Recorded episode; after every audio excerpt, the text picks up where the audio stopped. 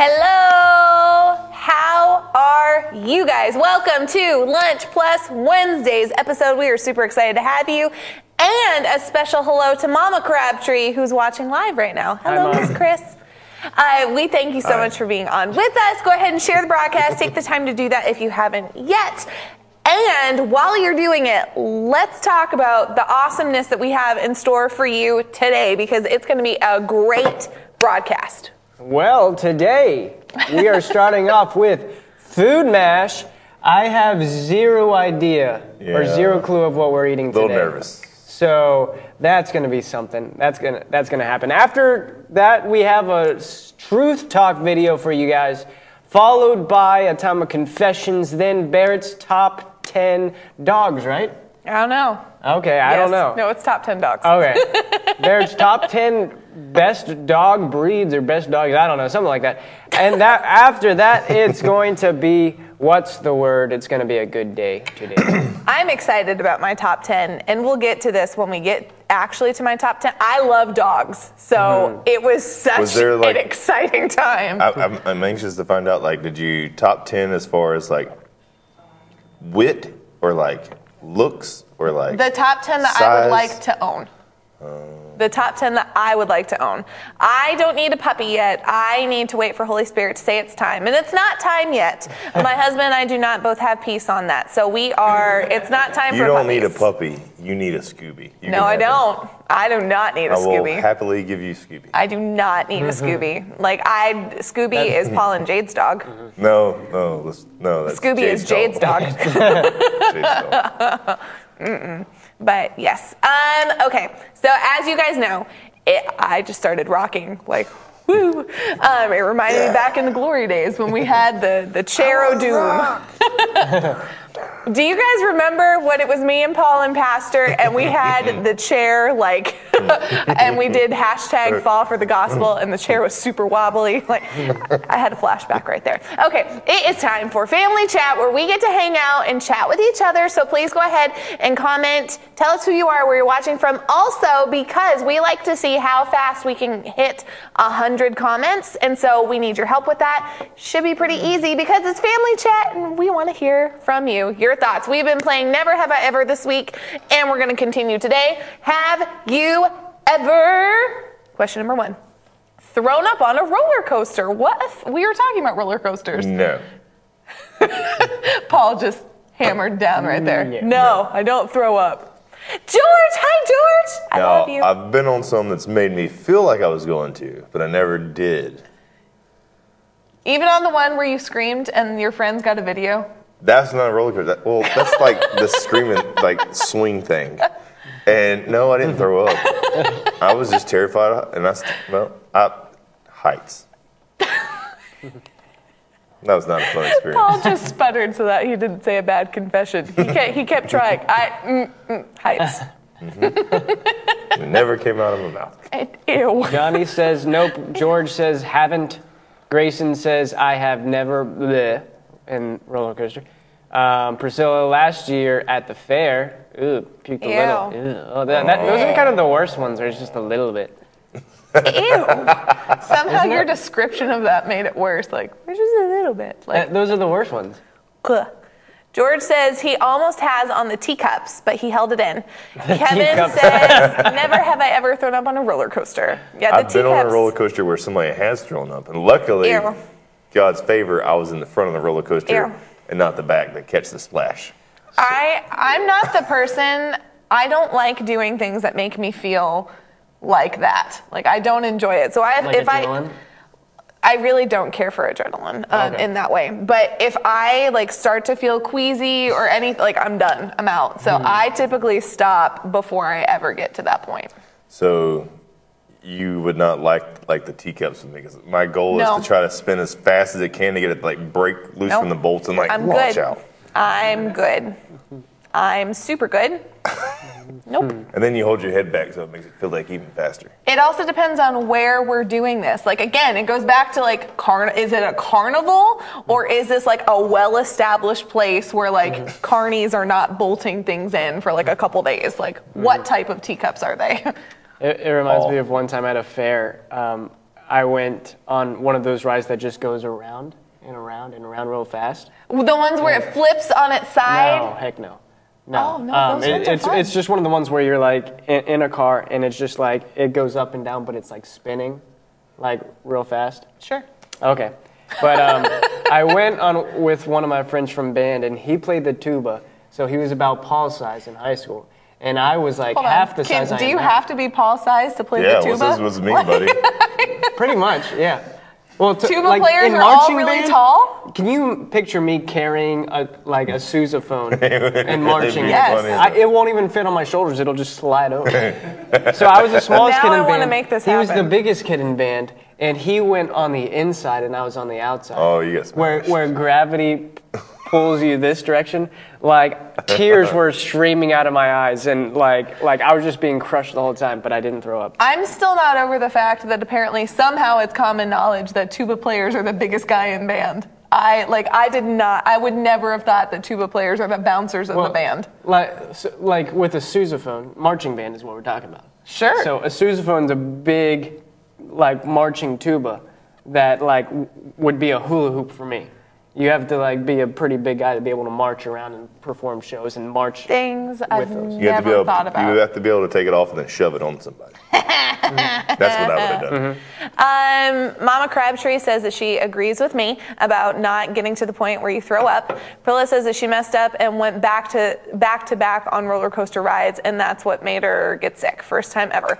George said Barrett and I rode on a rocket ship going back and forth and upside down in a carnival. I remember we both didn't like it. When did we do this? I have zero memory of this. I believe you. I when have we gone to a carnival together? Oh. Like, like I'm trying to remember. I believe you again. I believe you. I'm just trying to think if I blacked it out because it was a bad experience. That's like of, probably true. I'm really curious. Where were we? Mm-hmm. Tell me in the comments, please, George. Question number two. Dun dun dun. Have you ever sung karaoke? Like now, Yes. when you say "Have you ever sung karaoke?" Do you mean like live at Yes. a show? Yes. Okay, yeah. Yes. but I have a rule. I only do karaoke in large groups. And the only time I've ever sang What karaoke is we've done the Righteous Brothers from Top Gun. Yeah. And then that, because when you get up there with 10 guys and you start Yeah. singing that, the whole entire place starts singing it. Yeah, for sure. So then it's not just you. But Yeah. I made Jade, I told, told Jade that I would do karaoke if she did it, and then she did it, and I didn't do it. Oh, that's awesome.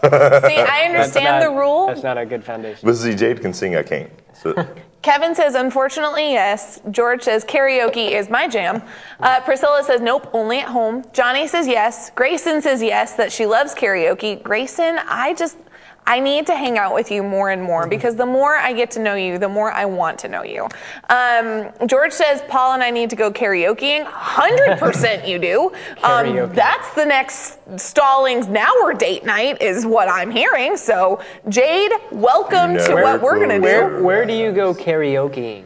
Um, I've never done it now that I super love There's- Jesus, so I'm super does. curious. you have, usually you have to go to like the bars.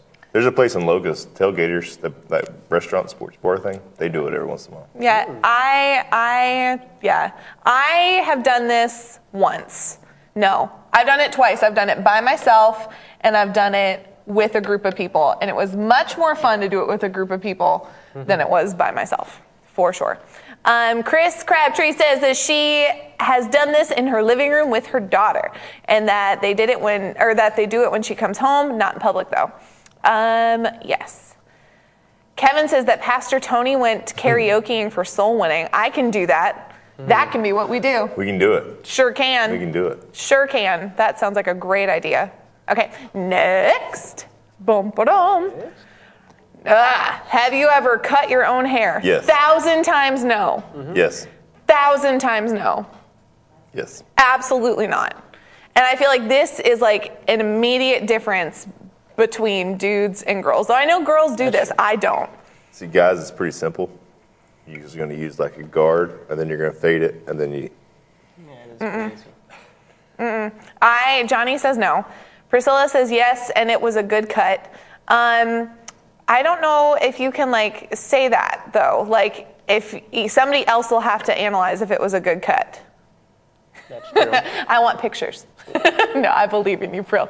Uh, Grayson says, "Oh yes, I have. It was a crisis after having Cohen." I see. That's what I feel like happens if girls cut their own hair. Unless it's like bangs or like you're just trimming it. Like it really depends on on the type of cut that we're talking about. I've still never done it.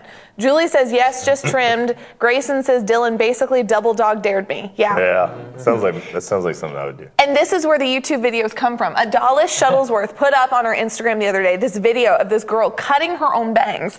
And the whole time, I'm like, my stomach is just in knots. I'm like, don't do this. Don't do it. And she like cuts it, and you hear this because they're not the right scissors, and it's that sound of.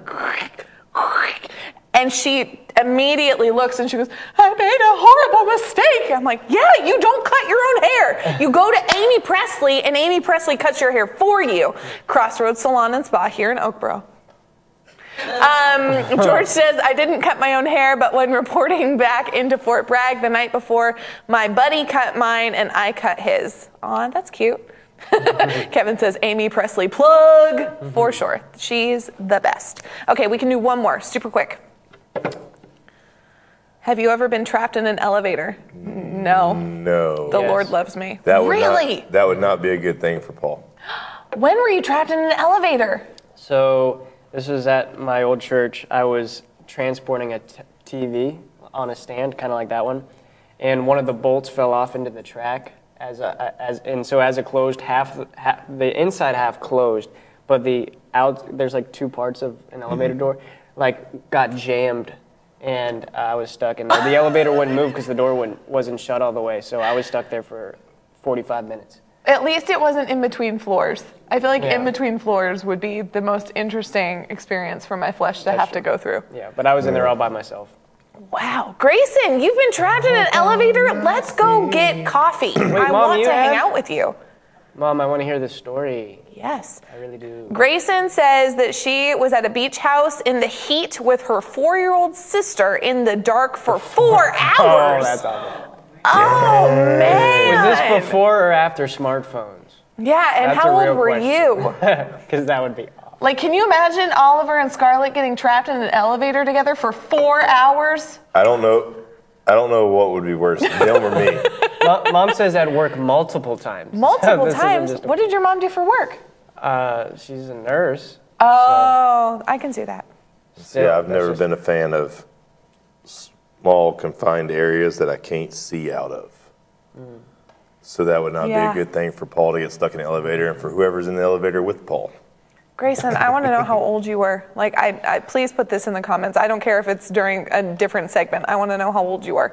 Um, well, this concludes family chat, and this has been a fascinating one. Whoa! She, Grayson says I was about to hop off, but she answered me. She says before, no phones. We were literally just shouting for someone to help us, and they didn't get us out for four hours. That's awful. She was 12, a Ah. 12 year old and a four year old. That's that's intense, man. That sounds good. Okay, here we go. We're about to hop in to our first segment. Thank you guys so much. This was a fun one. I like it, getting to know you guys better. But right now, we're going to transition over into Food Mash. What weird things are we going to have to eat today? Find out in 30 seconds. We're going to be back, and we'll see you on the other side. Share the broadcast. We'll see you super soon.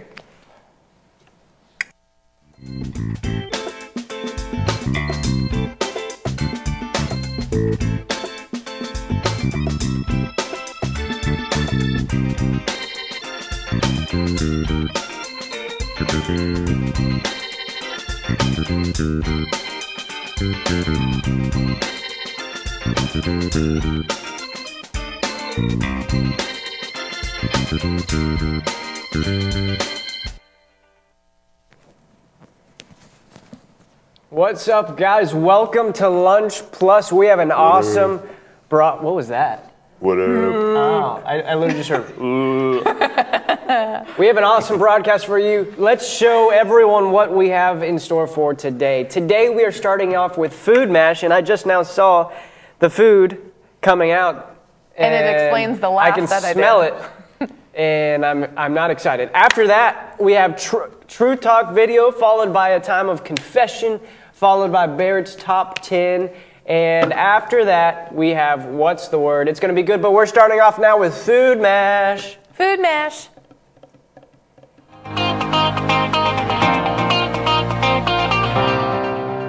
Hello, everyone, and welcome to the next segment of Food Mash.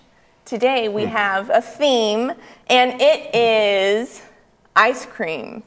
Ice cream. So Yay. I found I don't think I'm going to scream for this ice cream. They're thrilled. I'm not. So I found four different ingredients that you wouldn't expect to be in ice cream, but supposedly they're really good. This I want to give you a forewarning. This was not me just being mean. I really I'm really hoping that these are good. So please come into this with an open heart. Um, guess what you think right now, what you think one of these ingredients are in the ice cream. And we will start out with our first one, Yay. which is ice cream and hot sauce. Hot, hot, hot sauce. Ha, ha, ha, I thought that was hot that was a picture of ketchup. No ketchup. So Oh, no. this one is a little potent. A little. A little. I'm sorry. That don't look like hot sauce. Um, it is. It's Tabasco sauce. It, Uh, it looks like an thought eyeball that, you scooped out of someone's head and just slapped it on the plate. That's kind of what it looks like. The the It the way does. that Smell They're is not so lying. bad. the way that the ice cream connects with the Tabasco. Did you just try it? Just go for it. Abby? so, are you gonna tell us when to go? well, I will next time once Paul decides to listen to Look, the you can't hand me something nasty and make me hmm. think about it. I just got to go for it. All right, go in, chow down. I did not I don't want to. I don't. Come on, it's just a sampler. I I just gave like Tabasco little sauce. pieces, just They like little Tabasco scoops of ice cream, like this big. I mean, eyeball size, honestly. I'm sorry, No. guys. No. Does that taste like Tabasco? Nope. I don't. It's not that bad. No. I don't want to ever be on, on this segment again. No. It's it's not good. So I'm hearing No. yes. No. I think. Wait, this is balsamic. Yeah. No, no. Yeah, that's it's not sauce. Tabasco. Are you sure? That's not Tabasco. This is. I'm pretty sure this is uh, no, balsamic. that's- Tabasco's that's balsamic. and that's brown. But it's not that bad. This is balsamic vinaigrette, and it's So, guys- disgusting with ice cream. So Yeah. guys, that's balsamic. you wanna smell it? And I mixed up the colors. no. Apparently my my color scheme today is a little off. Well, it explains why like I had so much confusion because I expected a Tabasco taste, and it was. Well, that's why I said it out the gate. Like that's not Tabasco sauce. As a as a hot sauce fan, Wait, so am I saving this spoon for the whole time? For the Yes. trash. Yeah, y'all lick off your spoon. Ah, that's the worst instruction. That ah! that was If you were to balsamic, look at guys. this- It doesn't even con- like I don't see what you're talking about. guys. mix together. I ate mine. Okay, so this Well- is a thumbs down for me, buddy. Big thumbs down, Paul. Oh, It really wasn't that bad. um, you, Yes, So it was. balsamic- I ate ice my cream. whole scoop. You ate the whole thing? Wow. Ugh, not good. So that's that's, That's Tabasco. sauce. All right, now this is Tabasco. That was just a teaser, guys. Okay, so I- this- I was testing them. this looks like a poached egg. Basically, is what it looks like with cayenne pepper. Do I have permission to go? Yeah. Oh, thank you. I'm sorry. Okay, I here we guess go. I guess I need to get the hot sauce in it. I was just gonna take a big old bite without it. Yeah. Oh, Um, So ice cream is sacred. sweet and And we're destroying it. big no. Paul, I'm hearing nothing from you. Why would you do this? It's not horrible. I mean, this was supposed to be really good. People, No. many people said absolutely try this. I feel like really good is a really big lie. I wouldn't say really good, but it's not. It's not bad. That's it's edible. It's not bad. That's a no. well, edible. technically, all this is edible. You know what that is? That's But I it's- feel like that's just milk that we're putting like hot sauce in. Like and I feel Maybe like I that's now what it know is. what I'm that used to tastes like. drinking like eating like really really hot wings and then having like milk. That's what it is. It's hot wings with sugar milk. Blech, it's Not so bad. bad. Not bad. no. So No, overall, thumbs up or down? Down. Barrett says down. Buddy says down. Mm. Paul says no. You got to pick one. Come on. Mm-hmm. There's only two choices. Ugh. He I'll says yes. so bad. Yes, it it. works. Grace Y'all is up. should try this. Again, as we're going, tell us if you think it will work. Would you try this? Do you think it'll work? Let us know. Because Oh, good. next we have if you mix milk and vinegar, it causes it to curdle. That's what was so happening. It good. didn't do that to my ice cream. So good. The, the balsamic one? Yeah. Did We you have- did you see like the weirdness of it? It like I, reacted I in took a my super- scoop and like swirled it in it. Yesterday we ate rubber muffins and now we're eating this and I'm really unhappy. I'm just praying So- that my love for ice cream won't be tainted by this. Unfortunately, we have three vinegary things out of four today. Oh, good. That's Um, great. So I'll just go ahead and get it over with. The next one is ice cream and pickles. I did not think about the curdling effect. Um, but yes, ice cream and pickles. And I was artistically creative with no some one of these. here is pregnant, by the way. Like, no one's pregnant. This is just something that I feel Sure like pregnant people eat. I didn't know this was a thing. That is very That- fancy. I, I like your Yeah, presentation. look, you like it? Presentation is key. And Oh, you did, you're so cute. at. I know. Um, Thanks. so so far, I haven't had anything with pickles that I didn't like I'm Jesus in help. this segment. Go ahead. You go right ahead, guys. Look, they're waiting for me. They're so nice. All right, what are we experiencing? Flavors? It's the best of the three so far, but that's not saying I much for concur. me. Like, it's not good. Did it curdle at all? It's like a with the vinegar? milkshake with No. doctor. Not this one. That sounds I- amazing. I'm a no. Like, I don't like the Immediately. witch doctor soda things here. Like, I don't think that pickles and sweet things are supposed to I be think- together. Like, bread and butter pickles are super nasty. So, this is like a dill pickle that decided it was going to costume itself in ice cream and become a bread and butter pick, and it's not good. No. Out of all of them, Costume itself. so far, this one's the only one that works. I don't think this works at all. So we get a yes from the guys, a no from Barrett. Yeah, Our no. very, very last one is kind of away from those, and it is olive oil and ice cream. What? Yeah. Apparently, this is supposed to be really good. I really liked Kevin in the background. Huh? That's that home improvement sound effect. I'm I'm so sad because I love ice Are you cream. looking to see which one's got more olive oil on it? they don't have know the what- same. I made sure they were all equal. Whoa, look at that. Look at that. It's acting super weirdly. so this is just going to slide down really easy. It's almost like an egg. Why? Exactly. Why Y'all does it go right need ahead. it? Dig in. I don't even know what I'm doing. I don't really taste it. I think it only works because you can't taste it. Well, this is the one I had highest hopes for. One, because it's not very strong of a flavor, but two, I feel like olive oil can take on whatever flavor it's with. So it can be sweeter if it needs to be, savory if it needs to be. Yeah, like if you're on keto and you just need more fat in your diet, then this is fine because you Yeah. can't taste it. So I'm giving it a thumbs up because it did nothing. Yeah, it really didn't affect it. It, it Really? made it made it makes it look super weird. Yeah, it does. Did it if you were to look the- at this, it looks really weird. Did it change the consistency or texture in y'all's mouth at Not all? that I could Not tell. necessarily. Uh, well, I guess it greased It's kind of like putting chapstick on my lips. really? Well, lips don't Well, feel that's as great. Look, positive effects.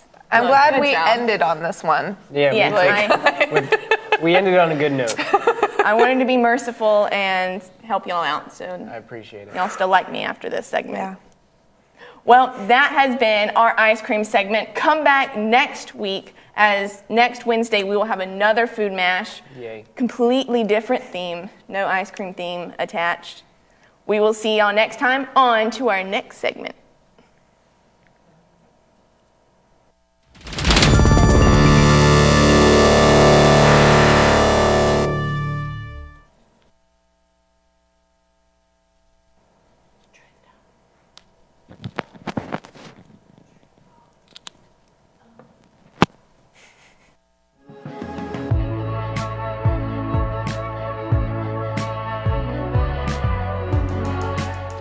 Hi guys, I'm Abby. Hi, I'm Barrett. I'm Marky. Welcome to Truth Talk. So painful. Guys, we are gonna play a game today. Go ahead and put it in the comments right now. Who do you think is going to be victorious in the lip reading challenge? We're gonna kick off with Abby, right? Marky and I have to put headphones in. Whichever one of us guesses first what Abby is saying wins a point. All right, start blaring your music. My phrase is you moved my cheese. You're munchy. Blue butt cheeks? what? You You. Uh, you moved you moved my cheese. Movie you magic. Move munchies. You moved my cheese. you moved my cheese. What was it? What, did you say? You moved my cheese. You moved my cheese. I thought she said blue butt cheeks. I'm like, don't know what you're saying. Beep, beep, beep. Sheep look just like candy floss. Jimmy Neutron likes candy floss. Nope. Your grandmother tastes like candy floss. The weird part is I don't know what she's guessing because I can't hear her either. What? What? What? Sheep look just like candy floss. Your chipmunk looks That's just like wrong. candy floss. Something floss. Sheep Chipmunk. Chip. Jeep. Sheep. look Deep Look. look just just Just like like candy. candy, Candy floss. floss. I get it. Sheep look just like candy floss. Pricey paper points to power. President Palmer killed Jack Bauer. Bryson boys blue trousers. I'm not even talking. I'm not even talking. there you go. Pricey paper points to power. President Bryson baby boys something. power. Pricey paper points to power. Price. the blue power. Pricey paper points to power. The price Paper- of baby Peter Piper blue picked a patch of pickled is power. You guys know it's a bunch of peas. Pricey paper. President, President paper. Pricey paper. President President paper. paper. Pricey paper. President Price paper. and paper. Pricey paper points to power. President paper pushes power. I don't know what's being said. What? What I win. in the world? What? All right, Marky gets a point. What in the world? Pricey paper points to power. You guys said all of those oh. words, just oh. not together. I don't know why I don't play this game more. That was really fun. If you're reading this, it's If too you late. really listen to Ice, if you're reading this, it's if too you late. really, really. if you realize too late. you sound like Britney Spears. What? You sound like Britney Spears. I sound like Britney Spears? What? You're talking British? If you're reading this, If you really If you listen. really love me, tell me that you need me. if you're reading this, it's too late. If, If you really to listen. anything, You can't. If you're reading this, If you're you reading, realize. it's too late. it's too late. If you're reading this, it's too late. Yeah, yeah. What? If you're reading this, it's too late. Oh. Didgeridoo. Situation. Didgeridoo. Didgeridoo. Situation, Shorn. Didgeridoo. Like the Australian Didgeridoo? Thing. I just saw a commercial for it yesterday. What For- TV are you watching that you see commercials for didgeridoos? Geico. Hounds dig big holes to bury big bones. How do you dig a big hole and bury a big bone?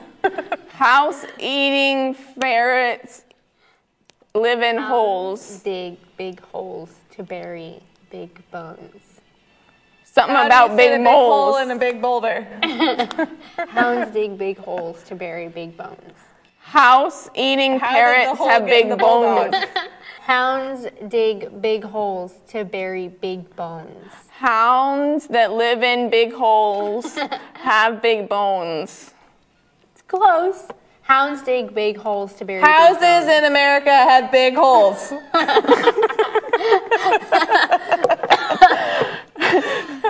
Hounds eating pickles have big bones. Big, Ours. Big. And big holes. Tim, very. Take Big smaller to marry bones. big bones. I don't even know if you're saying words. How do you keep winning? Hounds dig big holes to bury big bones. I was right, big bone. I Okay. think this means Marky wins. I think it does. I think it does. Congratulations, Marky Marky. Eleanor, Daddy Jeffy is our winner!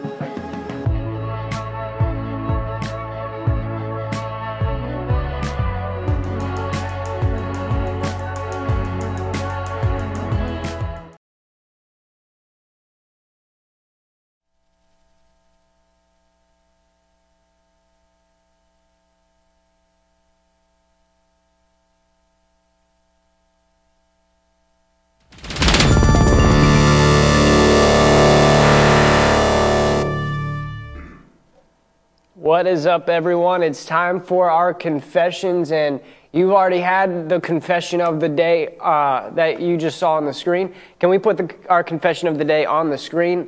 Today, we are doing confession number four, and confession number four says this it says, Every weapon formed against us is exposed. It will not prosper and is destroyed. I want you to I want you to put that in the comments. Let's leave that up there for a couple more seconds. Put that in the comments today and declare this. Every weapon formed against me, make it personal. Every weapon formed against me is exposed. It will not prosper and is destroyed. Everything that the enemy has tried to form against you, every uh, against your mindset, against your body, against your finances, against your hope and your joy and your peace. Every weapon, it's exposed right now. It will not prosper and is destroyed today. In Jesus' name. That's our confession of the day. Make sure you take that confession and lay hold of it. Confess it throughout the day. Don't just say it now and then forget about it. Every weapon, not just some of them, not just most of them, every weapon is exposed, will not prosper, and is destroyed in Jesus' name. Now we're going to transition over into our next segment, the top 10 with Barrett. This is going to be a very good episode because everyone loves puppies. That, that everyone loves puppies. So this is going to be good. So all right, we're transitioning over top 10 best dogs with Barrett.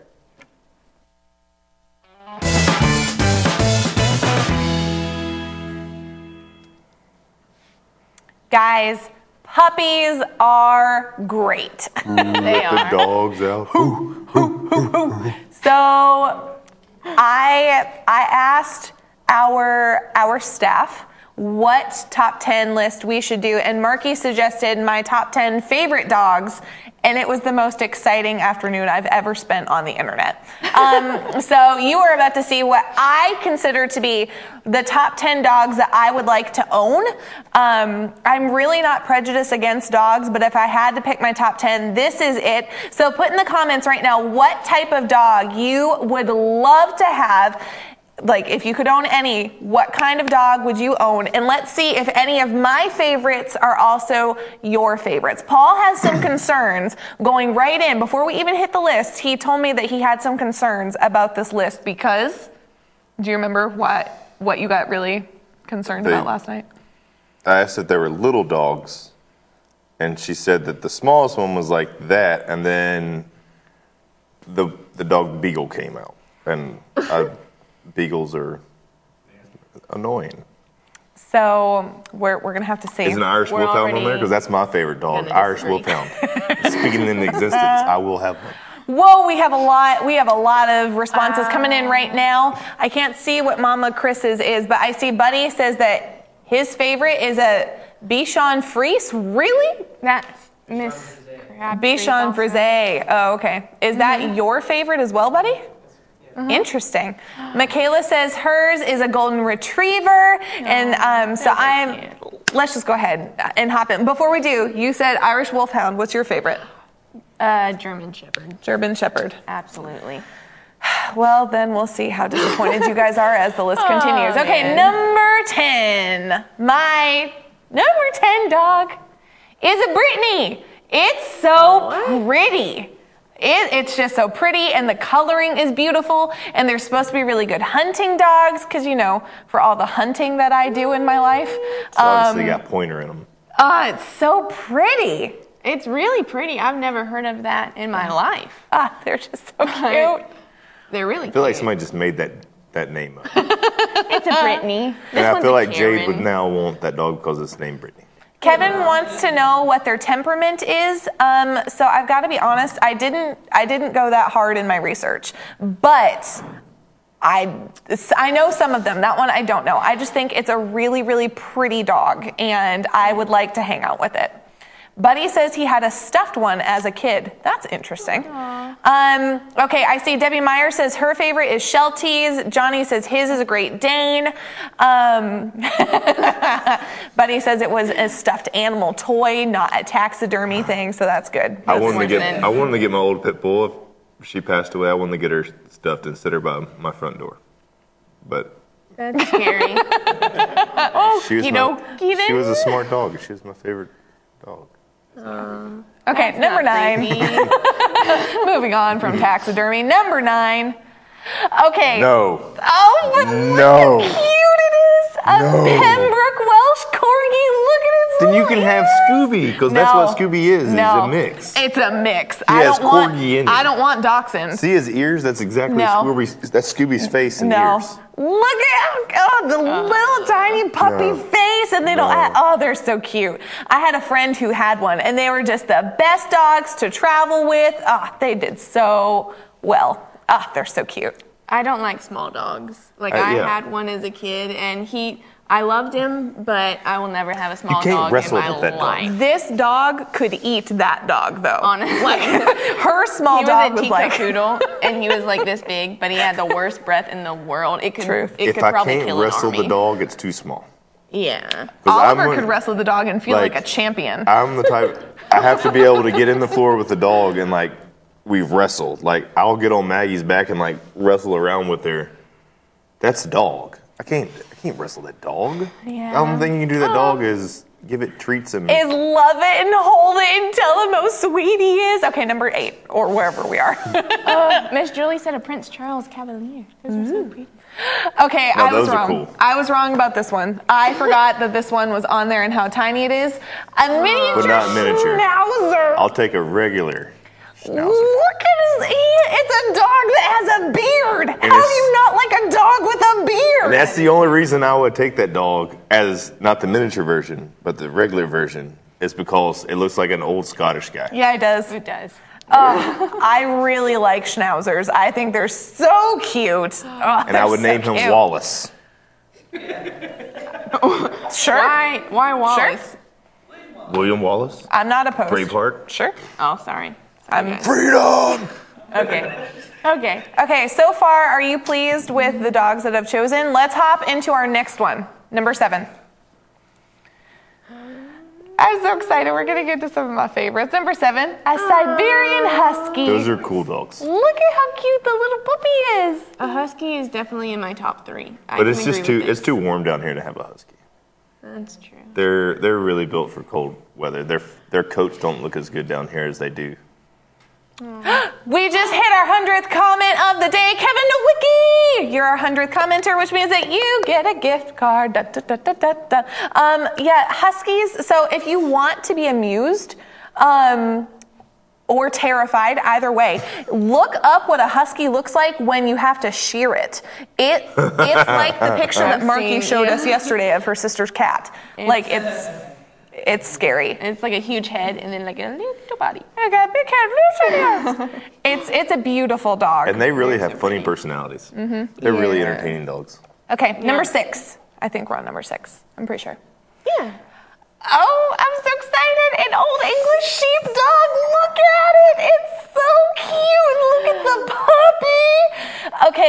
Was doing this, I'm really sorry for the voices, guys. Like this is what I sound like talking to babies too. It's I'm sorry, baby It's Ben, true. wherever you are. Um, Okay, I realized yesterday that my favorite dogs are largely inspired by the dogs that appeared on 101 Dalmatians in the cartoon format when the dog like barking signal started to go down and it went from the city into the field. The sheepdog was there, and I remember as a child thinking, "That's Those cool." dogs, theirs are some protective dogs. Don't let that, that, that coat fool you. Like, that dog can get down. I just feel bad. Buddy, that's rude. Buddy's being rude in the comments. I rebuke that.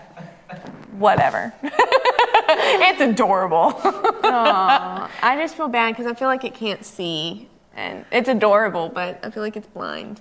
That's what I want you to feel like. And then it like eats you. It's like, Or predators, not Yeah. you, predators.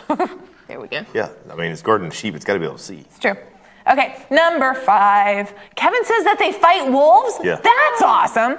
Mama Chris, Bunny says Golden to be retriever. nice. Air so, boom. Every time I see a golden retriever, I think of Airbud. Number five is a golden retriever. They're such beautiful dogs. And Marky and I were talking about this a couple weeks ago. It's just like the classic American dog. Collie. Like No. I was thinking Lassie is Yeah, the the classic collie, American, yeah. but then there's Golden Retriever. traditional Close second. American family, like stereotypical This is family. generic It's- household yeah. dog.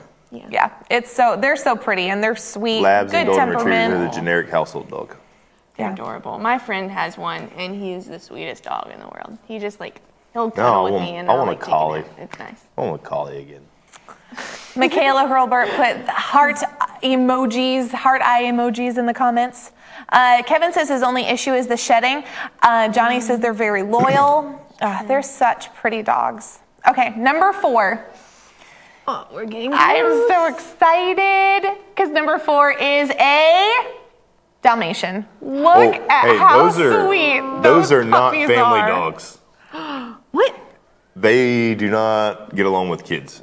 Their temperament, but I mean, if you're dying in a fire, they're gonna come get you. I feel like if I you're can a four-year-old, he's gonna eat you. I can train them to love children. In 101 Dalmatians, they loved their owners and they loved everybody that was around. They loved Nanny, they loved everybody, and they were adorable, and I want one. It's in a cartoon, so it's true. It's true. Yeah, That's must be the standard. It's a Disney movie. Obviously. Buddy, stop it. Get off this segment. I don't want your comments of negativity. Um, Yeah, what do you think they really have? Kevin says that they're high spirited and dumb. Well, so are some people, and we have to love them too. So I'm okay with Dalmatians.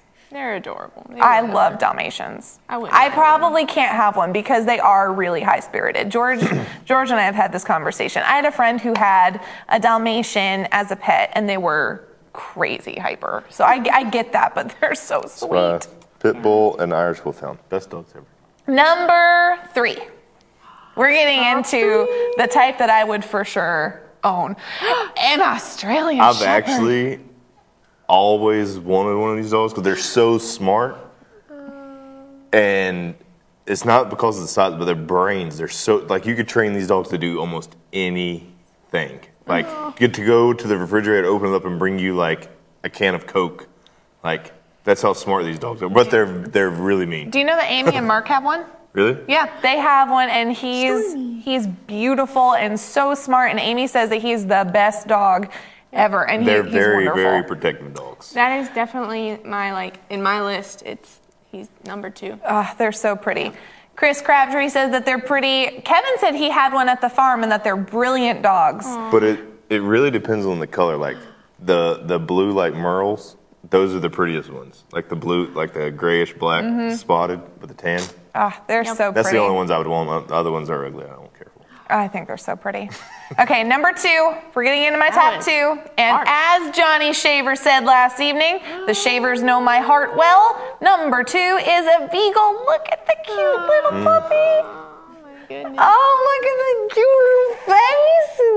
face. Say that every time the wind blows. And, oh the, the, the dog and I could talk to each other. We'd no, no. so cute. Scooby barks at every little sound. Scooby Those is dogs not don't. beagle. They don't bark though. They howl at everything. Scooby's not a beagle. You cannot use the standard of Scooby to prejudice against a beagle. I'm just telling you. I'm and then when they drink, their ears fall down in the water bowl, so then they slap water everywhere. Oh, he can't help that. That's just how his ears are. So my my grandma and grandpa had a beagle as I was growing up, and I have pictures of me being a, like a toddler, and he was a little puppy, and like we grew up together, and he passed away like a couple years ago, and it makes me cry. I I love beagles. And do you, do you know their ears are actually for their smell? I don't typically Waft get by you, but I literally started tearing up. I feel like Marky. Like He was so sweet. His name was Bandit, and I have a little stuffed beagle, and his name is Bandit. It's really cute. we need to stop it. Like, This is just an awe. This is more awe, and then Paul's like, no.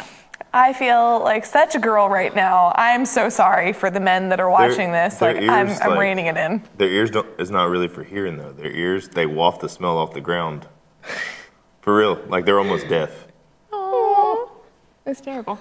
I like that you and I are still all in. Like, oh, look how uh, sweet. We can love it, even though it's deaf. That's fine. We can't judge them based off of their physical Oh, appearance. so cute. I, I'll sad. call. I'll, I want like a farm of them, and I'd call them all of Snoopy's like brothers and sisters' names. Dumbo. No, That's what you have to call him. you're being prejudiced. And His ears are a- big like Dumbo's, and he would trip over them. He's not gray, and he's not an elephant. Okay, number one dog. this dog is the kind that I want. I want a beagle, but this is like my dream dog. If George and I were living with lots of land and I could have any dog, here we go. My number one dog is a Bernese Mountain Dog. Look at how beautiful those dogs are. He has little Dogs too. eyebrows. He does have little eyebrows, and he's so pretty and happy. And they're they're supposed to be very kind dogs, and oh, they're so pretty. I have never known anyone who's had them, but anytime I see a picture of a puppy, I'm like, face, and he grows up to They be a remind cute me one. of a, a, a Rottweiler because of the dots over the eyes and the, the mask around his mouth. A, a happy Rottweiler. a happy, pretty Rottweiler. yeah, because Rottweilers Family terrify me. A family version. Rottweilers and Dobermans and German Shepherds terrify me. Those are the only dogs that I'm scared of, and it's just because their appearance. They they intimidate me really really badly. And that's why you want one. yeah. And Especially, no have you ever seen a warlock no Doberman? bother you. No. They're Warlock a warlock Doberman. They their back they're like the size of Great Danes, but No. they're Doberman. So like No. my cousin used to raise them, Uh-huh. and literally she would drive down the driveway and they would run beside her car and have their head in her window and run with the car. and amazing. as 14, she adopted one that had been beaten, so he was kind of funky. And I was sitting at a table and he came up and just like set his head on my lap and just stared at me, and I was like.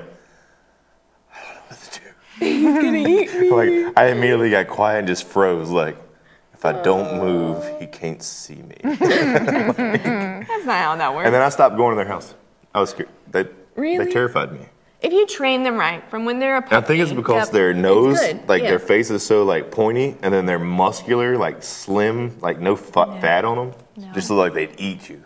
Well, oh. well, guys, those are my top 10 favorite dogs. This was a delightful segment to do because, fun. as you can probably tell, I love dogs. Yep. So, this was really fun. What would you like me to see, the, or what would you like to see for the next top 10 list that I make? Put that in the comments, and maybe your suggestion will be one that appears on the broadcast. But right now, we are going to hop into What's the Word today with Paul, Buddy, and myself. Stick around if you haven't done it yet. Share the broadcast because it is going to be a good one today, and we'll be back in just a couple seconds, just long enough for you to share it. We'll see you over at What's the Word. Bye.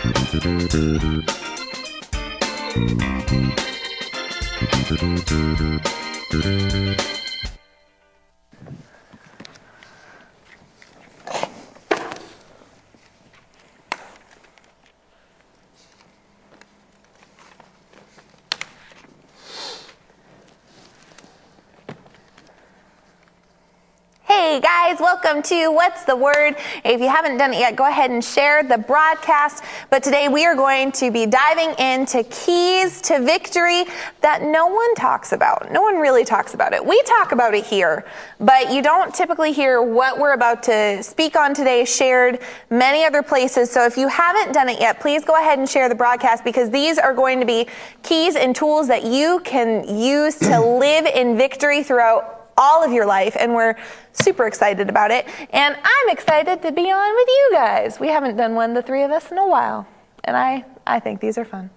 I don't It's been think a while. Yeah, It's been like a week, yeah. yeah, at least for sure. Mm-hmm. Yeah, yeah. Just to let you know, I tried really hard to not make fun of my dogs. no to, to bring a Song of Solomon scripture. Oh my word. Oh, I already have one ready. But we'll get to it. We were talking about being on What's the Word last night, and they asked if they mm-hmm. could speak on Song of Solomon, and I said that if they did, I would walk off. So they turned it as a challenge. I have no desire to talk about Song of Solomon with my two brothers to my right, so this will be great. it's the hmm. food mash of the Bible. Hmm. Exactly.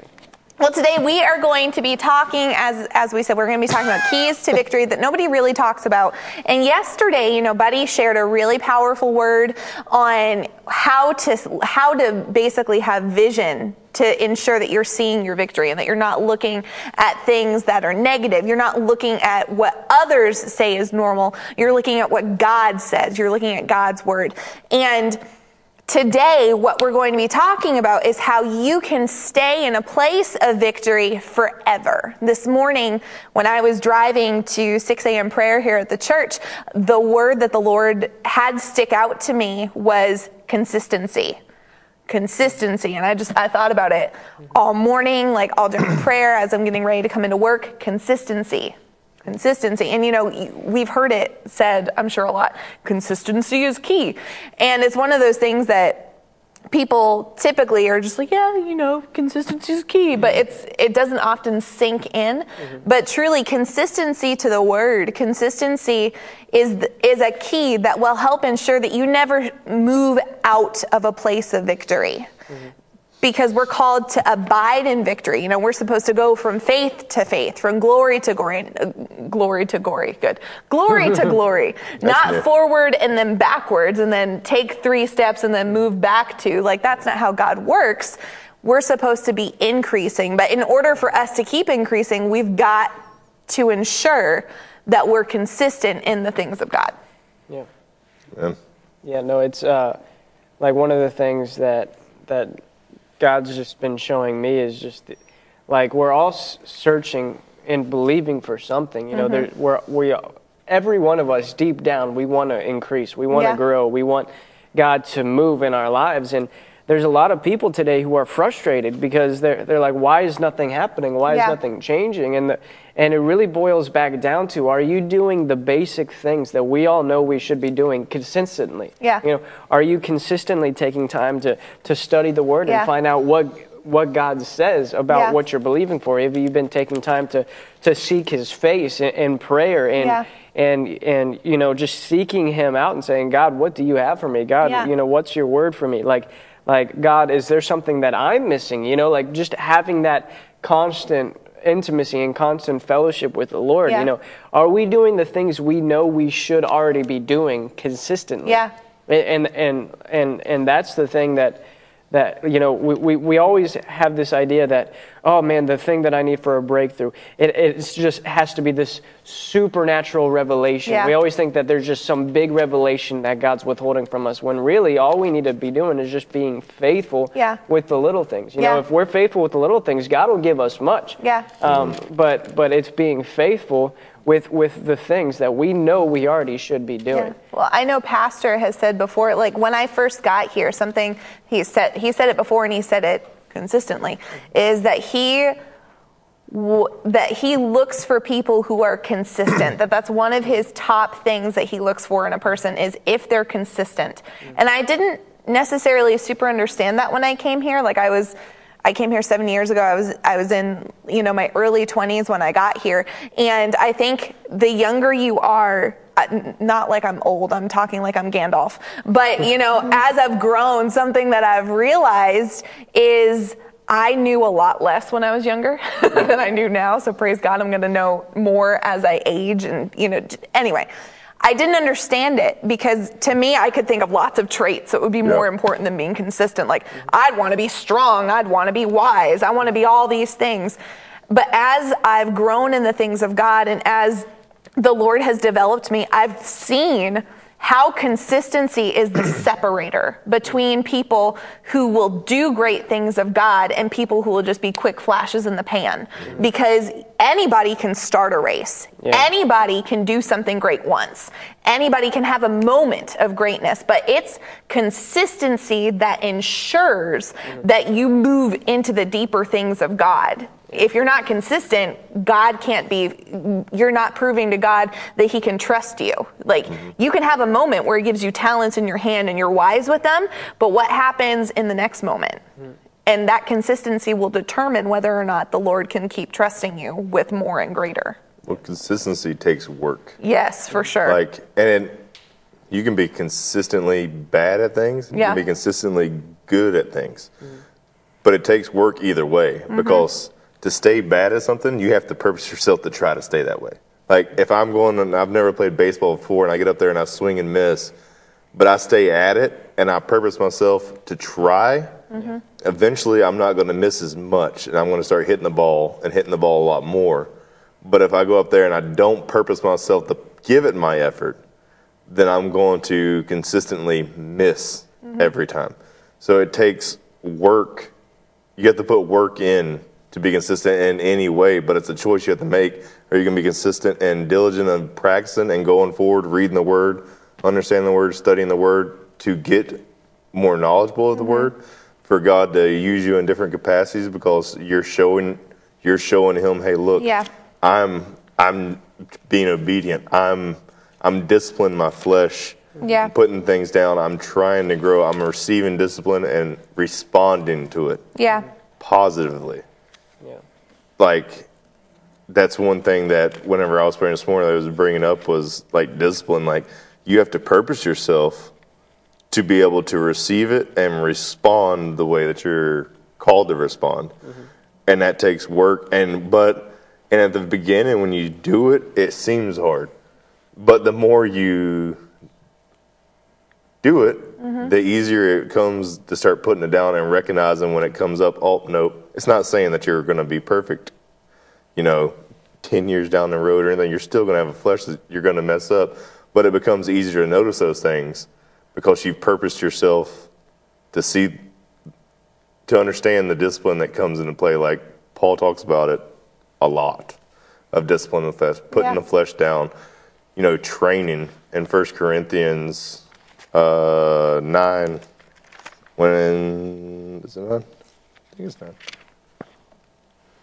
Yeah, nine twenty-four. Do you not know that in a race all that runners compete, but only one receives the prize? So Yeah. run that you may hold, lay hold of the prize and make it yours. Now every athlete who goes into training conducts himself temperately and restricts himself in all things. There's there's things that you got to put yourself and realize you can't do when you're trying to go somewhere. If if I'm trying to be a great athlete, I can't go out and play around all the time. I'm gonna have to be diligent on what I'm trying to achieve. So I'm gonna have to put my focus of where I'm trying to go, which is gonna have to you're gonna have to discipline yourself, and that's why we notice I notice a lot in like sports nowadays. You get young athletes they get up there, they're, they're not used to that kind of money. Mm-hmm. So if they don't have somebody that helps them teach, like we've been given a pastor to show you these things, they fall into that. They don't know how to discipline their flesh. They fall into the, well, I've already made it, I've arrived mentality. And then it sends them down a, a completely wrong path mm-hmm. instead of listening to the people that they've been surrounded by. So spiritually, you've been given a pastor to show you things. Yeah. And he's not discipline, showing you discipline because he doesn't like you. Showing you because he actually loves you and he wants you to grow. Because if you don't go through that discipline, you can't grow. Yeah. It's like trimming a bush after so long. You have to go out and you have to prune it so new growth can come into it. Yeah. And that's what you have to do. And that's that's one thing that was coming up to me when you were talking about consistency this morning. I had gotten discipline, and then when you said consistency, I was like, yeah, that's exactly. Well, and Pastor, oh, Snapdragon. It like came in and then it flew. It'll come back. Go, buddy. Um, It'll come back. So one, one of the things with, with consistency, I feel like one of the keys is to ensure that you're not being led by your flesh or how Yeah. you feel mm-hmm. or what or your circumstances and what's going on around you because it can be easy, you know, when things are going light or, or I mean everything. all- all- God, Jesus says, "My yoke is easy, my burden is light," but it's easy when things uh, in the natural are going well to, to, to get up and you know have your have your devo time or, or you know to, to focus time on prayer. But then when things aren't going as well Yeah. as you would hope them you know that's when people oh well you know I've just been really busy lately. I haven't Yeah. really been able to have time in the word. I haven't been able to to do that. And you know I've I've fallen under that. And I remember talking to my, my old pastor once and he said how's how's your uh, devotional time been um, like how's it been your time in the word and prayer and i was like well it hasn't been good i mean things have just been really crazy he, s- he said you think things are just getting crazy because you haven't been spending as much Yeah. time in the Yeah. word you know yeah like uh, i allowed and see th- this is my flesh naturally wants to do that where when things get busy or when things are getting getting crazy or when i'm not feeling it when the enemy tries to bring depression back on me i don't feel like doing these things anymore but Mm-hmm. but if i'm willing to push through and be consistent with what i know Yeah. i should be doing that's the only way that i'm going to be able to have the strength to get out because that's what david did he he, he strengthened himself in the Lord, especially in a moment when all of his people wanted to stone him. He lost Yeah. his wife and kids, you know, and like, like they were taken, and, and like he had every right to just be like, well, I'm just going to take some time and just sulk and gripe and complain. But he, Yeah. but no, he strengthened himself in the Lord. He was consistent with what he knew he was supposed to be doing. Yep. And like, like I could easily say, well, my personality, you know, I, like I, I, I've, like in the past, I've, uh, you know, procrastinated with things, or like I've started a lot of books that I never finished. You know, like that. Well, that that's actually not a godly attribute. The Bible, Right. The Bible tells us that um, God, Paul says, "I'm confident that He who began a work in you will bring it to completion." What does Yeah. that mean? He'll consistently be working it until it's finished. Yeah. Mhm. And if we want to be like Christ, we're not just going to, you know, well, I'm trying out this new diet, you know, or Yeah. I'm trying, like, it, see, here's the danger behind that mentality where, oh, I'm, I started reading a new book, but, you know, this is the eighth new book that I started reading and never finished. Mm-hmm. The dangerous thing about that mentality is it gives you, your flesh a feeling of you're progressing, but really Yeah. you're not going anywhere. Yeah. It, it gives you this feeling, oh man, I'm doing something that's good for myself. You know, this is this is beneficial to me. But if you never are consistent with it, you do it for maybe a week or Yeah. two days. You're not actually progressing, but Yeah. your flesh has that sense of mm-hmm. euphoria, like I'm going somewhere, when Yeah. really you're not. Yeah. And that's that's a deception that the enemy tries to bring in, especially in the church, where Yeah. where where we get a new devotional and we get super excited about it and we read it for two mornings and then we put it aside. Right. You know? It, it, it, and it's something that we need to be willing. I'm putting my flesh down, Mm-hmm. and and you know I, I discipline my body. The, you know the pastor you brought up. I discipline my body and bring it into subjection, lest when I preach to others, I myself can become disqualified. Yeah. I mean, if Paul says I can become disqualified, how much more, you know, do Yeah. we need to be disciplining ourselves and saying, if I'm going to begin something, I'm going to bring it to, I'm going to be like God, I'm going to be like Christ, and I'm going to ensure that I complete it. Yeah. Yeah. And I'm convicting the crap out of myself right now. You know, like, like I, th- this is stuff that that I need to to really be diligent in and Yeah. determine. Like, if I'm going to start something, I want to be consistent Yeah. and I want to keep going. I don't want to fall into that, well, you know, things have gotten a little crazy, so I had to put it aside, Yeah. you know. Like, I want to be a man of my word, just Yeah. like God is. A- And if I if I set myself to do something, I, I want to do it. Yeah. That that's integrity. That's that's Yeah. that's you know fruit of the spirit. Yeah. Is like one of the greatest things that we can have is persistence Mm-hmm. and perseverance. Yeah. One thing that Pastor, what I was going to say, that Pastor says is, and I'm paraphrasing, but basically, once when you have a win, that's the time where you need to make sure that you're on guard.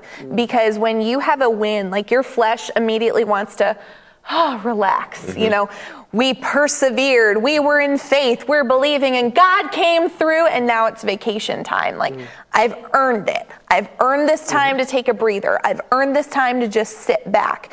And it's in that moment where we're poised for the enemy mm. to plant a thought of, I can stop mm-hmm. this now. Like, I did, it's a rival mentality. It's, I hit this point, I'm good, and I don't need to press on anymore. You know, a time, for me, I think I really started to understand the importance of consistency and discipline when we started doing 6 a.m. prayer last year at the church. You know, I've been consistent in different areas of my life. I've, I've disciplined myself in other ways. But when we started doing 6 a.m. prayer, the Lord told me personally that I needed to be there. And then the Lord told Pastor, and Pastor told me I needed to be there. Okay, I'm there. So the first month, like getting up at six, getting up at five was a work. And first month was amazing. Like it was so awesome. And just different revelations. And the Lord started unlocking things inside of me. I'm like, this is so cool. And the second month, it required a little bit more discipline. then the third month, it was actually when the leadership team here at the church will go on um, a week where we're planning for the next year. We call it the advance. And so during that week, there is no 6 a.m. prayer here. And I chose during that week to rest. And instead of getting up at 6 a.m. to pray, I just slept. So I wasn't consistently praying that week. The Holy Spirit didn't tell me not to pray. I told me not to pray. Uh, and then when I had to come back after a week of being off, it was funky. Like it was funky. I was out, it's not like I didn't pray, but I didn't have that personal, intentional time like that. And it took me a while to get in the flow. And then I didn't really give myself to get in the flow. Then Christmas, uh, it happened. And then Christmas came and we were off for two weeks. Like, Pastor gave us two weeks off then, and I chose to take them and not even personally press in. I was like, okay, well, it's, it's rest time. It's the holidays, it's easy. The next month, I like, I'm glass house, like outing myself right now.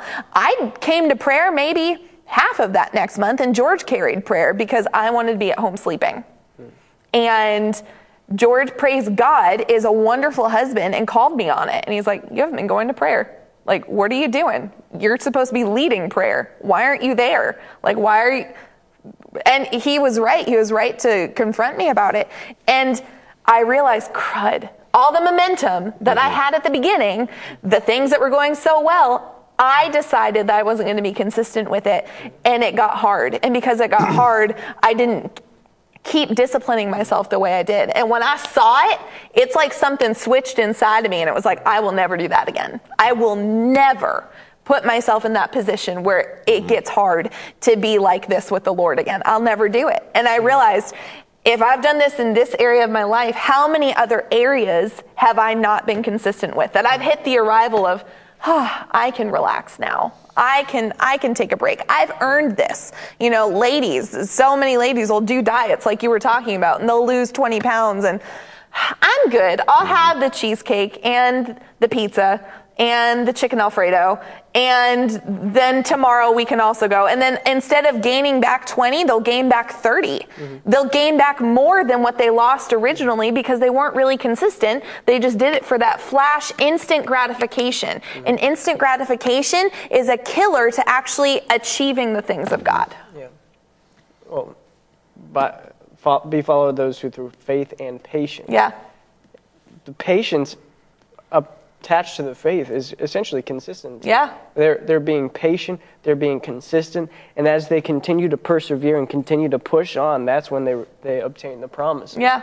That, that, that's where we, the, the actual retaining of the promises comes, is through patience and consistency, not giving up, not growing weary in well doing. Uh, that's Galatians 6 9. Don't grow weary in well doing, for at the right moment you will reap a harvest if you don't give up. Yeah. That's consistency, that's continuing to do it.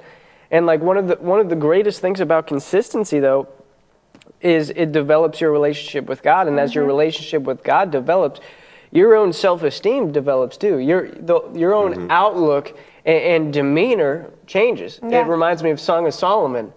Get you know, out. And well, Get it- out. No, no. and Get so, out. In Song of Solomon, chapter one. Get out. no. No, this is a good point. This is a good point. Whatever. In Song of Solomon, chapter one, though, the, the, the Shunammite woman is, is she? I she- can't. She's ashamed of herself. she, she, she's like, "Don't look at me. I'm dark skinned. My brothers sent." This is a good point. You know, You memorized it just for this broadcast. yeah. Like, Um, she, she said, "She said, don't look at me. My skin's dark. My brothers hated me. They sent me out." You know, she was ashamed of herself. But then in Song of Solomon, chapter two, verse one, as she's been developing this consistent relationship with this man, she she says, "I'm the Rose of Sharon." She has a whole different outlook Does on she? herself. Yeah, Yeah. because of the consistency Yeah. in that relationship. whatever. Amen. Thanks. That, that spoke to Kevin. Song of High Solomon 2 1.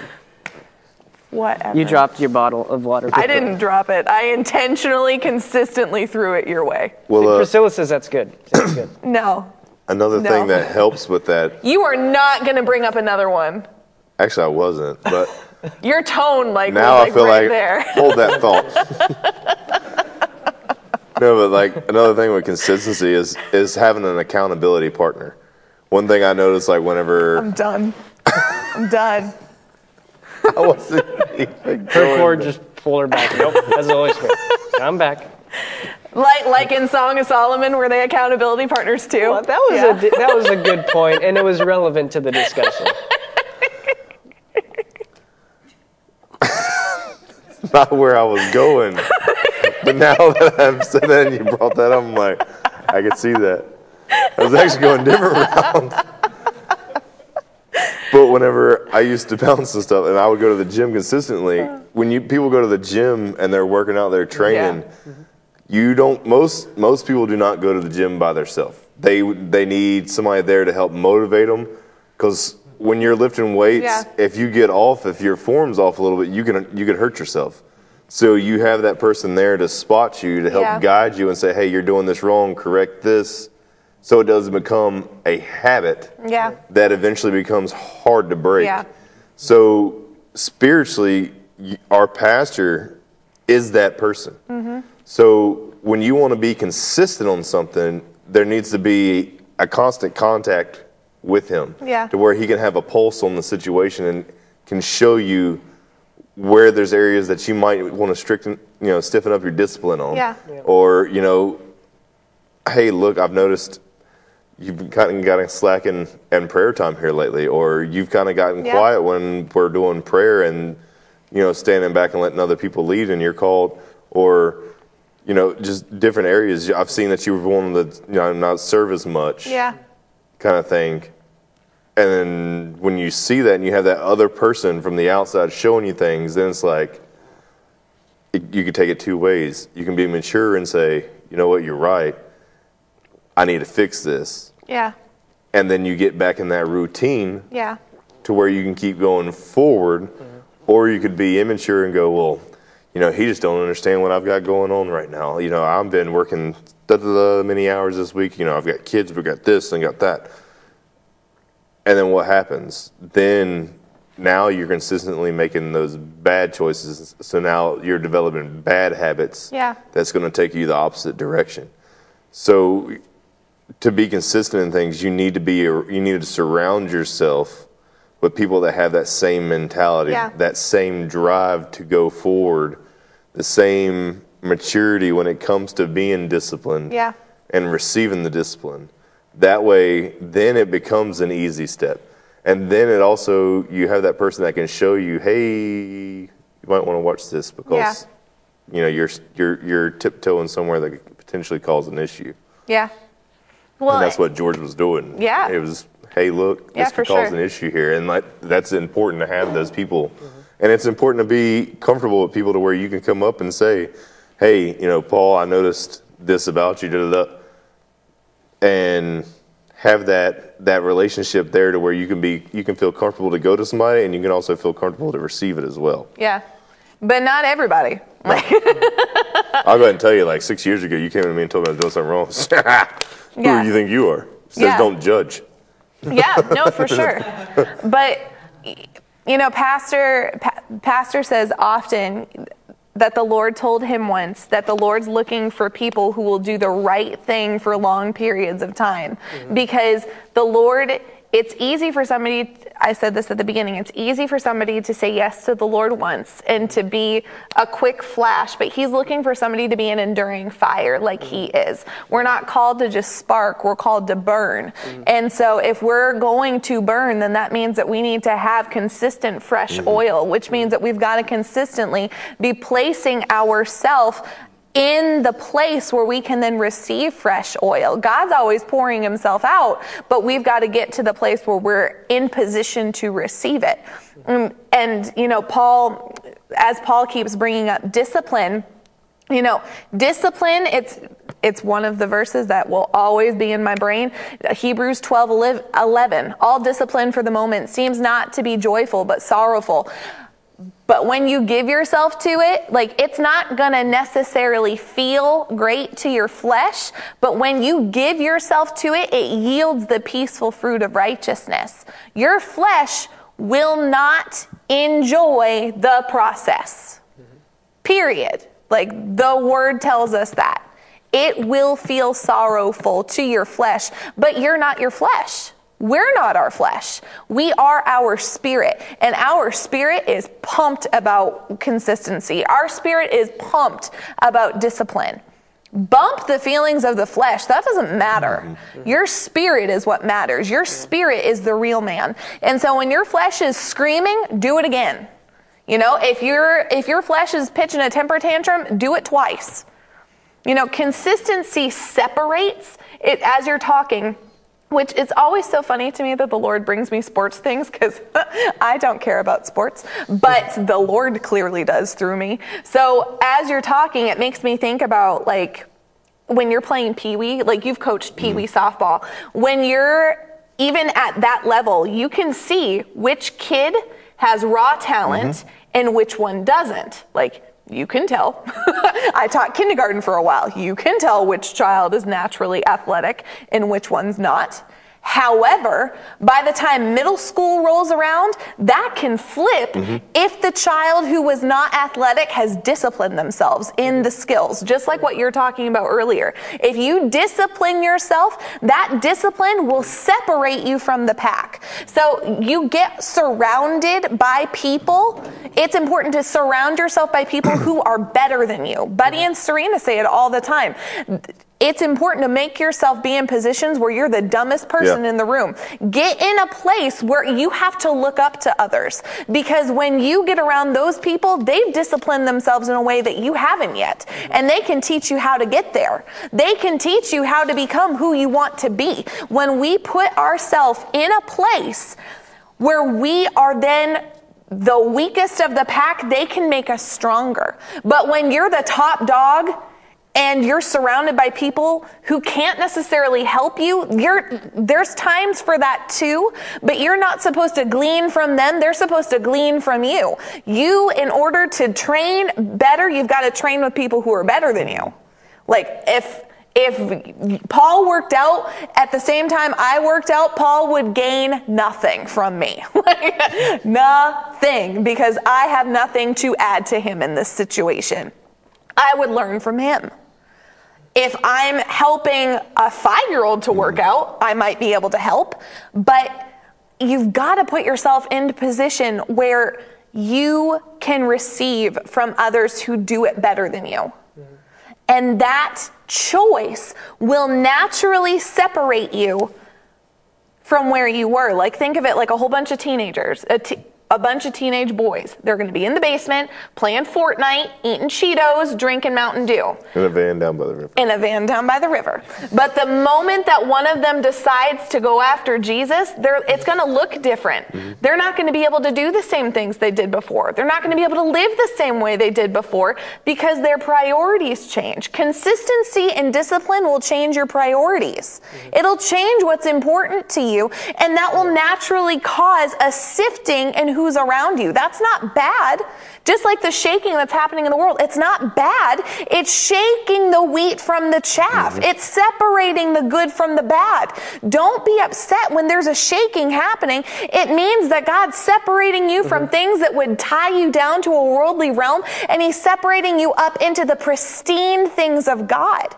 That, but that happens through consistency and diligence and discipline. In order to get there, you've got to give yourself to this stuff. That's how you will become victorious is if you consistently allow the Lord to mold you and shape you and mentor you and train you. That's, that's going to be the separator. the passage that came the passage that came to me is Matthew 22, 14. For mm. many are called, but few are chosen. Yeah. So you're talking about like a pee wee team. Like, I, like the, the illustration that comes to me is like, if a coach is choosing who's going to be on the team and who's Yeah. not, you know, he'll look at the talent first and foremost. But if he sees a kid that's that's semi-talented, Yeah. but has no discipline and no drive, Yeah. oh, he'll- he'll pick a kid who has strong discipline, strong drive, Yeah. because he knows that kid has a significant higher chance of becoming greater than Yeah. the other kid. Be- Why? Because he, he will be consistent and driven to Yeah. do what needs to do. So like whenever he says many are called but few are chosen, that doesn't mean that God's calling people and then and then rejecting them at the same time. Uh, the whole per, the, the whole theme of that is he's talking about the parable about the uh, the ki- kingdom of heaven is like a king who arranges a marriage for his son, and he starts inviting people to this wed- marriage feast.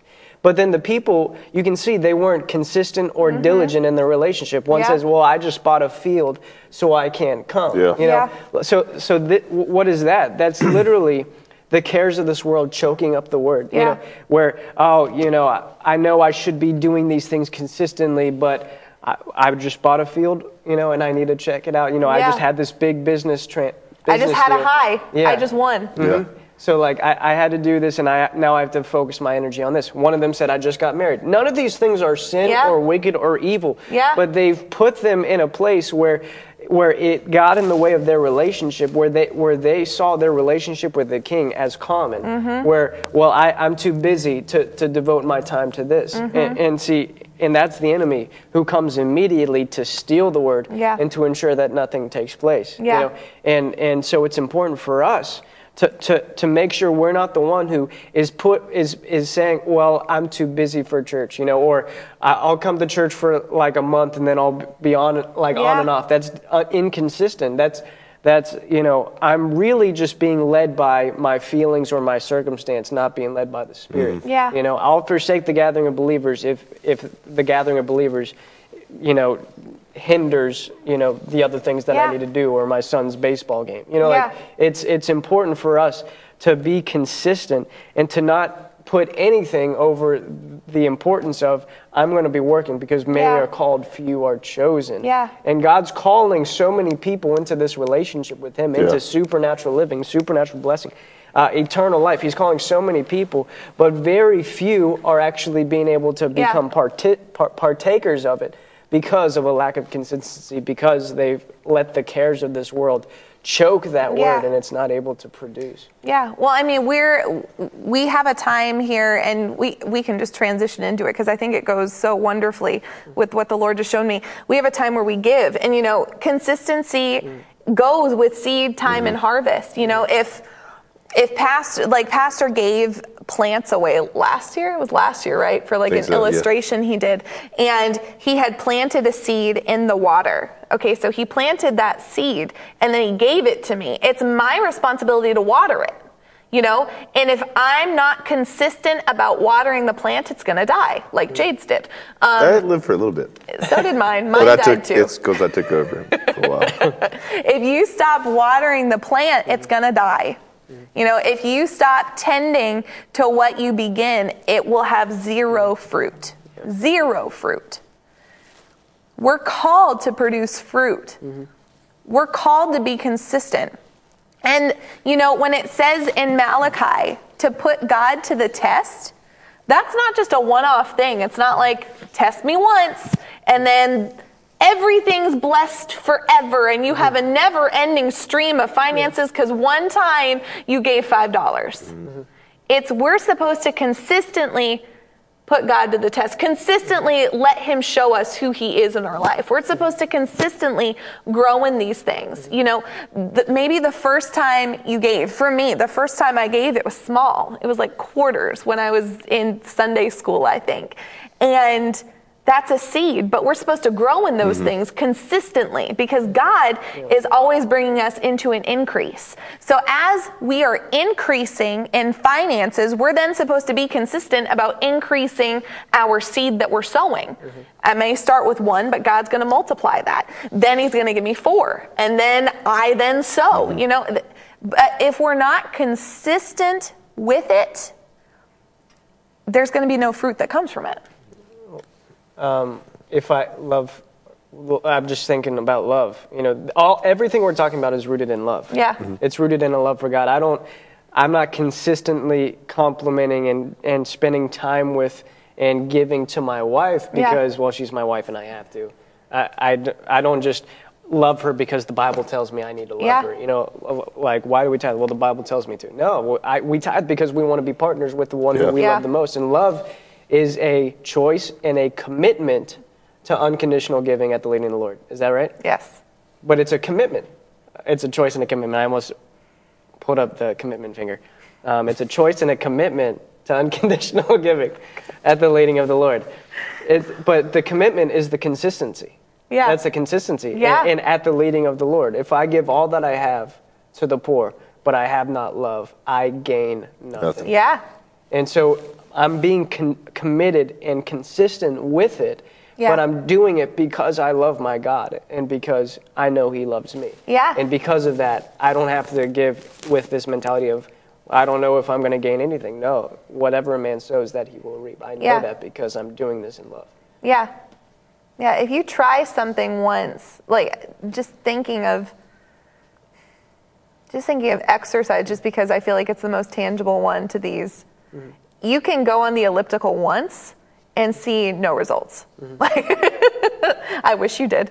Um, but you can go and lift weights once and you'll never be like as, as strong as Paul.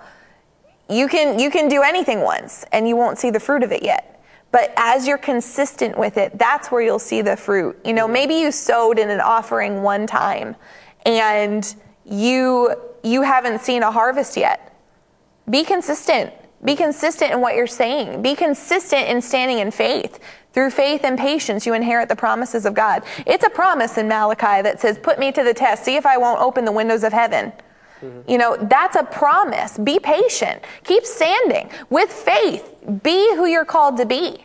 Stand in who you're called to be. But allow mm. the Lord time. Were you about to say something? I, I just went, hmm, because something just came to me whenever you started bringing up, you can do it once. Uh, I, I remember distinctly, like in college, there was a class that I had to do where I had to go to the gym like once a week. That was like my class, and I just had to check in.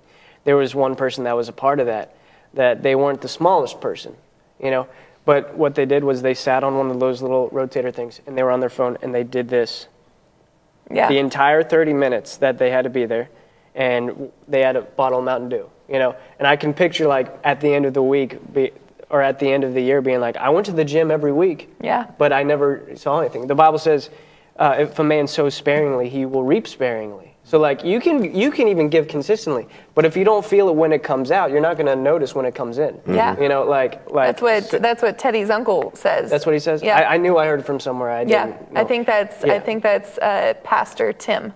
okay I think. So that that's why it's important for us Terry. to be Pastor Terry. it's important for us to be led.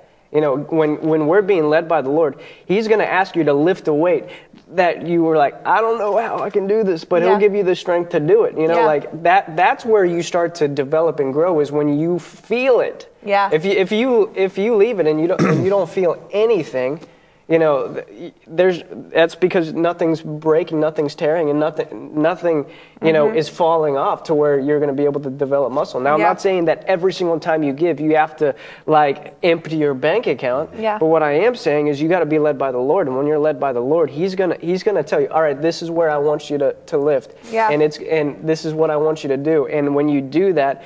That you'll know that you, that he provides seed to the sower. He'll see Yeah. your heart, and then that's whenever the increase starts to happen. Yeah. I could give like a dollar unsacrificially. That that's why the woman that gave the mite was so she gave more than anyone. She she she lifted those heavy heavier weights than anyone else. You know, I could be like Arnold Schwarzenegger in his prime. You know, and and like what I'm lifting now, you know, is like what I can lift now. Huh? like a toothpick for Arnold. Yeah, but like if he went to the gym one like consistently and he started lifting what I lift now, he, he will start losing muscle mm-hmm. because he's not because he's not developing himself at the level that he's at. That's exactly what I was when you was talking about that was coming up. Like, you can go to the gym, and if you're going to the gym for muscle gain, mm-hmm. you're going to do a heavier weight and not quite as many reps. Yeah. Because what you're doing is when you push that weight, you're tearing that muscle mm-hmm. for new growth to come in. So you're pruning that muscle back for new growth. If I go in there and I put on 140 pounds, 150 pounds on the barbell, mm-hmm. and I'm sitting there and I'm doing it, you know, 20 times per set, mm-hmm. all I'm doing is wearing myself out. Yeah. I'm building cardio, I'm pumping blood, but there's no tear happening, there's no growth happening. You're burning calories that your body needs, so you're going to slim down. Mm-hmm. Where if I go in there and say I'm packing my body with protein, I'm going there and I purpose myself, I'm coming in for growth, well, then I'm going to slap extra 45 plate, pound plates on the side. I'm going to say, hey, I need somebody to spot me, which is your pastor, your spiritual leader standing there s- showing you and bringing you the word to you. Yeah. And then you do something that, like, whenever I would lift heavy weights and say, like, it was going, I was going in to see what my max was going to be. Mm-hmm. Like, there's a mentality that you have to get into. Okay, this is a lot of weight. Mm-hmm. This is, this might not be, this might not make sense, but I'm going to do it. Like, I haven't never pushed this much weight in my life, mm-hmm. but you got somebody there that's encouraging you. Mm. And then when you go to do it and you give it everything you have, you give it your whole heart, you achieve something. Yeah. And by achieving something now, that goal that was you had set here, you've seen that you've accomplished it, and now that goal gets bigger. Yeah. So when you come in with sewing and you say, you know what, you know, I've I've been given just you know five bucks, this- but you know what, I feel like I'm gonna I'm gonna I'm gonna up I'm gonna up it a little bit. Mm-hmm. I'm gonna up it. I'm gonna start giving twenty dollars Yeah. consistently. Well, if that mental if that that concept works in our physical bodies, Right. do you not think it's going to work in spiritual? So when you give, okay, I'm purposing with all my heart that even when I don't think I've got the twenty dollars, I'm look, I'm purposing myself. I'm going to. If I have to cut back, you know, a soda a day that I go and mm-hmm. spend while I'm at work for that two dollars to give me the extra ten dollars to put with the ten dollars that I had been given, and do it, you're stretching yourself. Yeah. You're you're tearing something because you know there's new growth that's going to come in, and God's going to bless it. Yeah. And but if we consistently we just stay happy with where we're at, Yeah. like you were saying, what we're doing is we're really you're you're wearing yourself out because you're not seeing anything. You're not feeling like you're not seeing that goal that you've set before Yeah. you. You've not you're not seeing the the harvest Yeah. that is At out best, there. you're maintaining. Yeah, Yeah. You're you're you you've become. It, you you've hit that lukewarm. I'm happy. I'm comfortable here. Yeah. I can call, I call myself forgiver, and you are. I mean, there's nothing wrong with that. If that's all you can do, then you do Yeah. it. But don't get comfortable there. Yeah. Like it's easy to go into a gym and you you know you're a big guy and you lift a lot of weight and get comfortable there, and all of a sudden you just think you're still big. Well, then there's somebody that's been putting what you had Yeah. started out doing to practice, and he's still got bigger goals and going to come by and surpass Yeah. you. When you didn't, when you walked in the gym, Yeah. that guy was the guy that was. Say I walk in and it's the guy that's buddy size. I don't pay him no attention. I get happy where I'm at. Well, two years down the road, Buddy comes up and sits down on the bench beside me, and he's pushing the same thing. What happens? What? Where have I missed it? What have I done? Yeah. What have I not been put in Yeah. practice?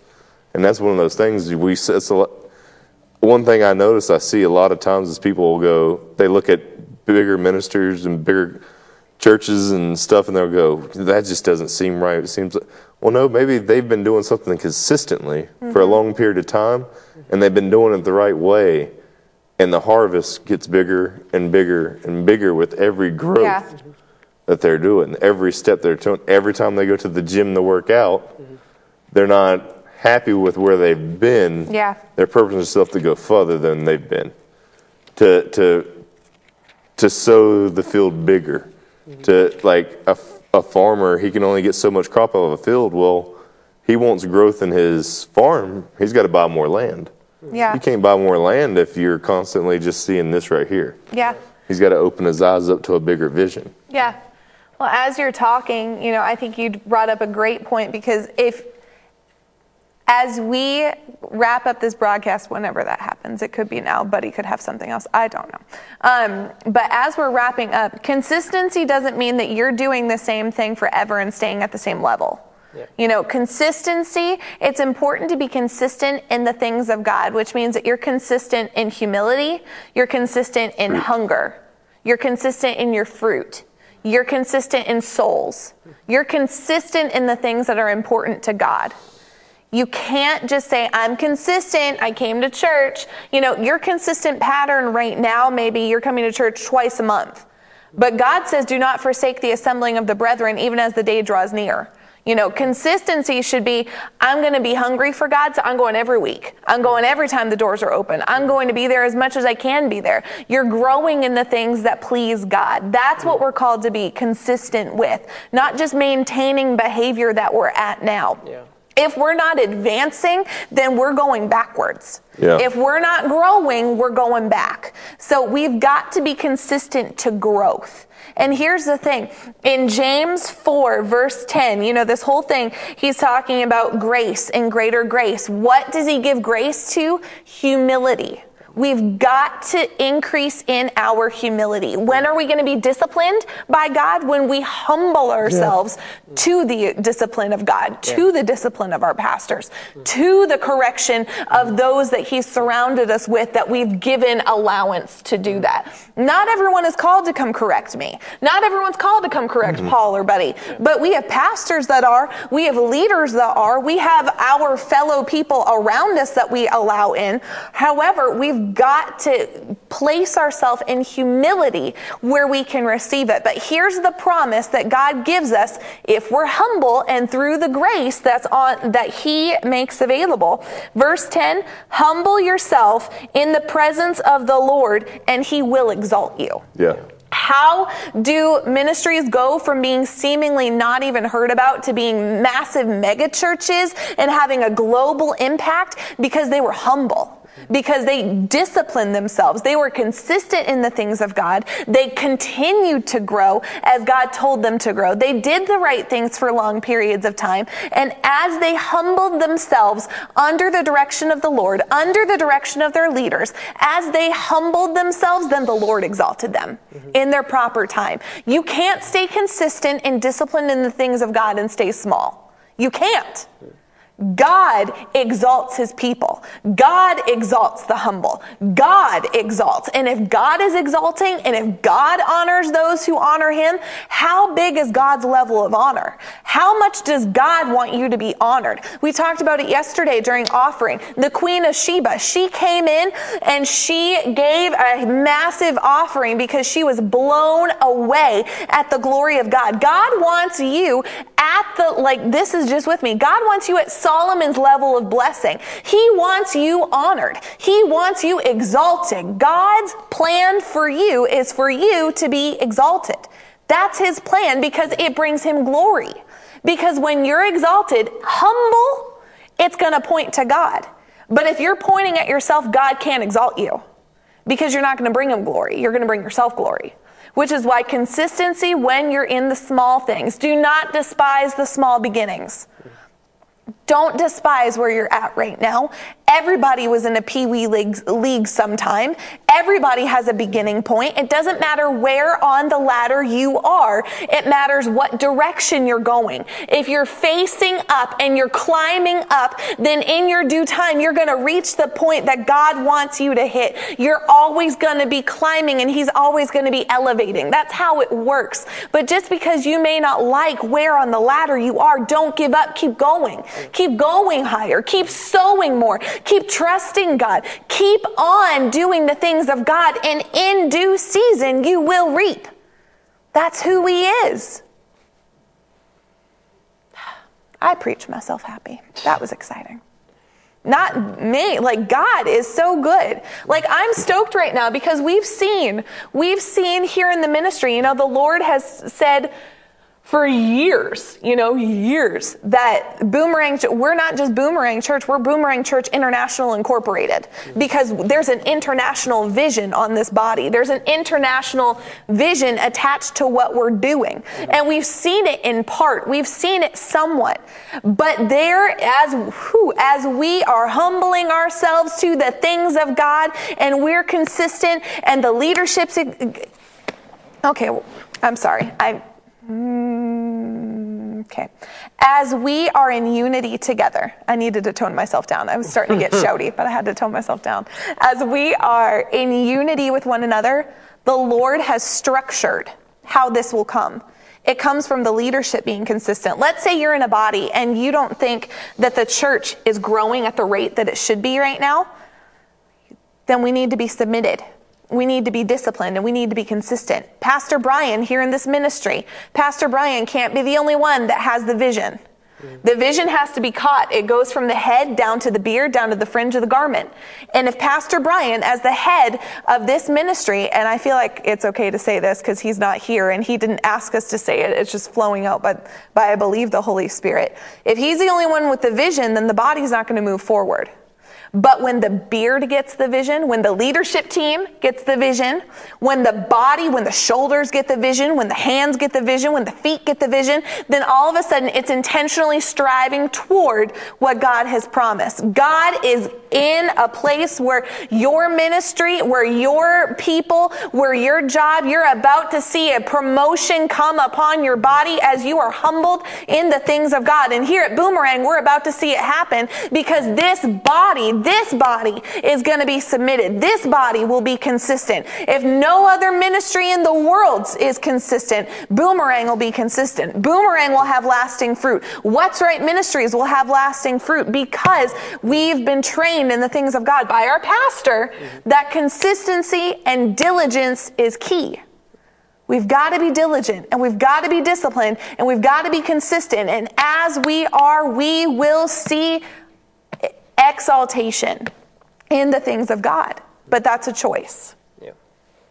It's a choice and a commitment To unconditional giving, at the leading of the Lord. yes. So as you sow today, make sure you're doing it at the leading of the Lord. Because again, Yeah. I can give all I have to the poor, Yeah. but if I have not love, I gain nothing. Yep. And so, like we're talking about, so big, be big, consistent, but make sure you're. It's at the leading of the Lord. Yes.